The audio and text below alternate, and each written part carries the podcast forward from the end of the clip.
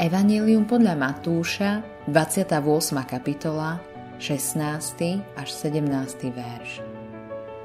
Potom jedenácti učeníci šli do Galilei na vrch, kam im bol rozkázal Ježiš a keď ho uzreli, poklonili sa mu. Niektorí však pochybovali.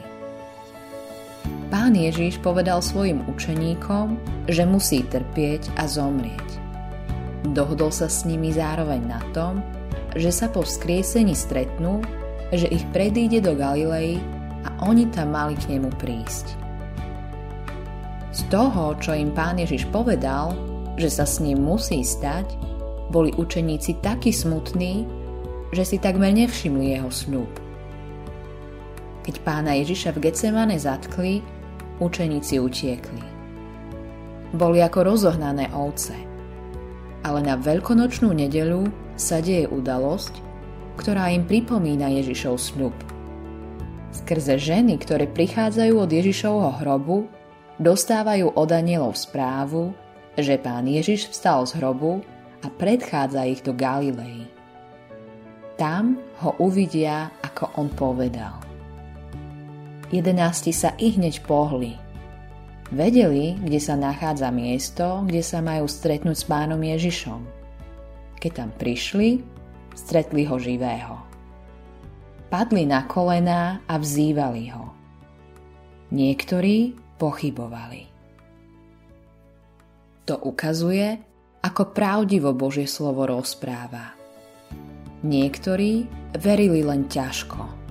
Je to naozaj on?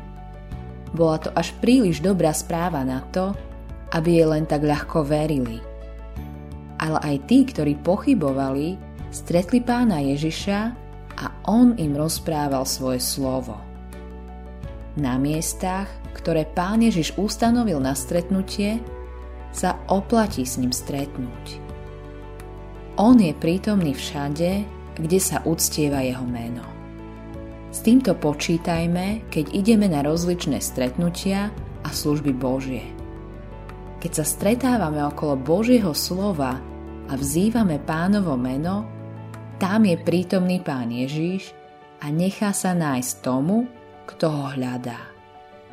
Pán Ježíš dal cenné zasľúbenie aj tomu najmenšiemu spoločenstvu kde sa dvaja či traja stretávajú v jeho mene, tam je on medzi nimi prítomný.